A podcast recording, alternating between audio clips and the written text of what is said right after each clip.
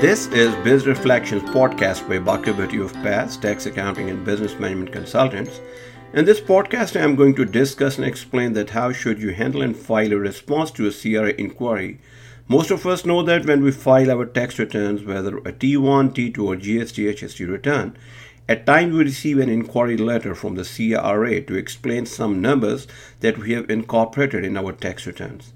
In this context, we need to remember the following points. One, under the Canadian tax laws and conventions, every taxpayer must keep and maintain his or her tax related documents for at least six years from the end of the last tax year they relate to.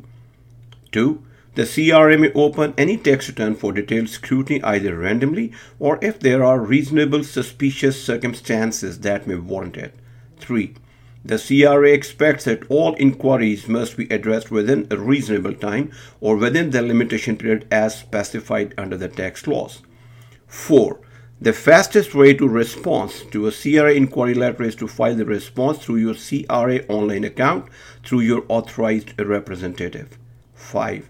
To ensure that your response is adequate and within the parameters of law, guidance and help of a professional tax accountant or lawyer may be essential.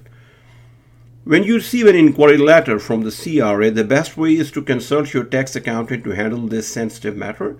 Still, you may remain involved in the process through following steps. 1. Read the CRA inquiry letter carefully and critically to understand the specific requirements of the CRA. If you don't comprehend the contents of the inquiry letter, there is every possibility that your reply will be either inconsistent or incomplete. Your tax accountant may be quite helpful in such a situation. 2. Do some calculations to make sure that the reported figures in your tax return were true. Alternatively, your tax accountant may do it on your behalf. 3.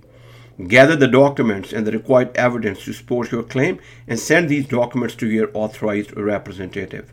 4. The authorized representative must prepare a cover letter to explain in a summarized manner that why do you think that your claim is correct and what supporting evidence you have attached with your reply.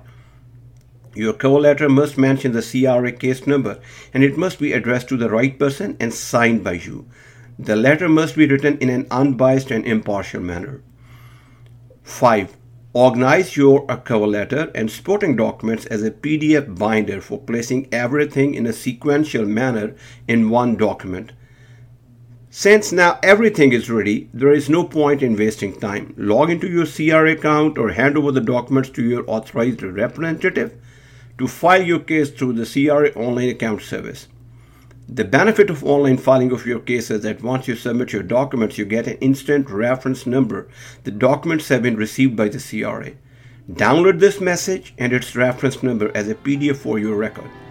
This will help you to track your case and its status through your CRA online account.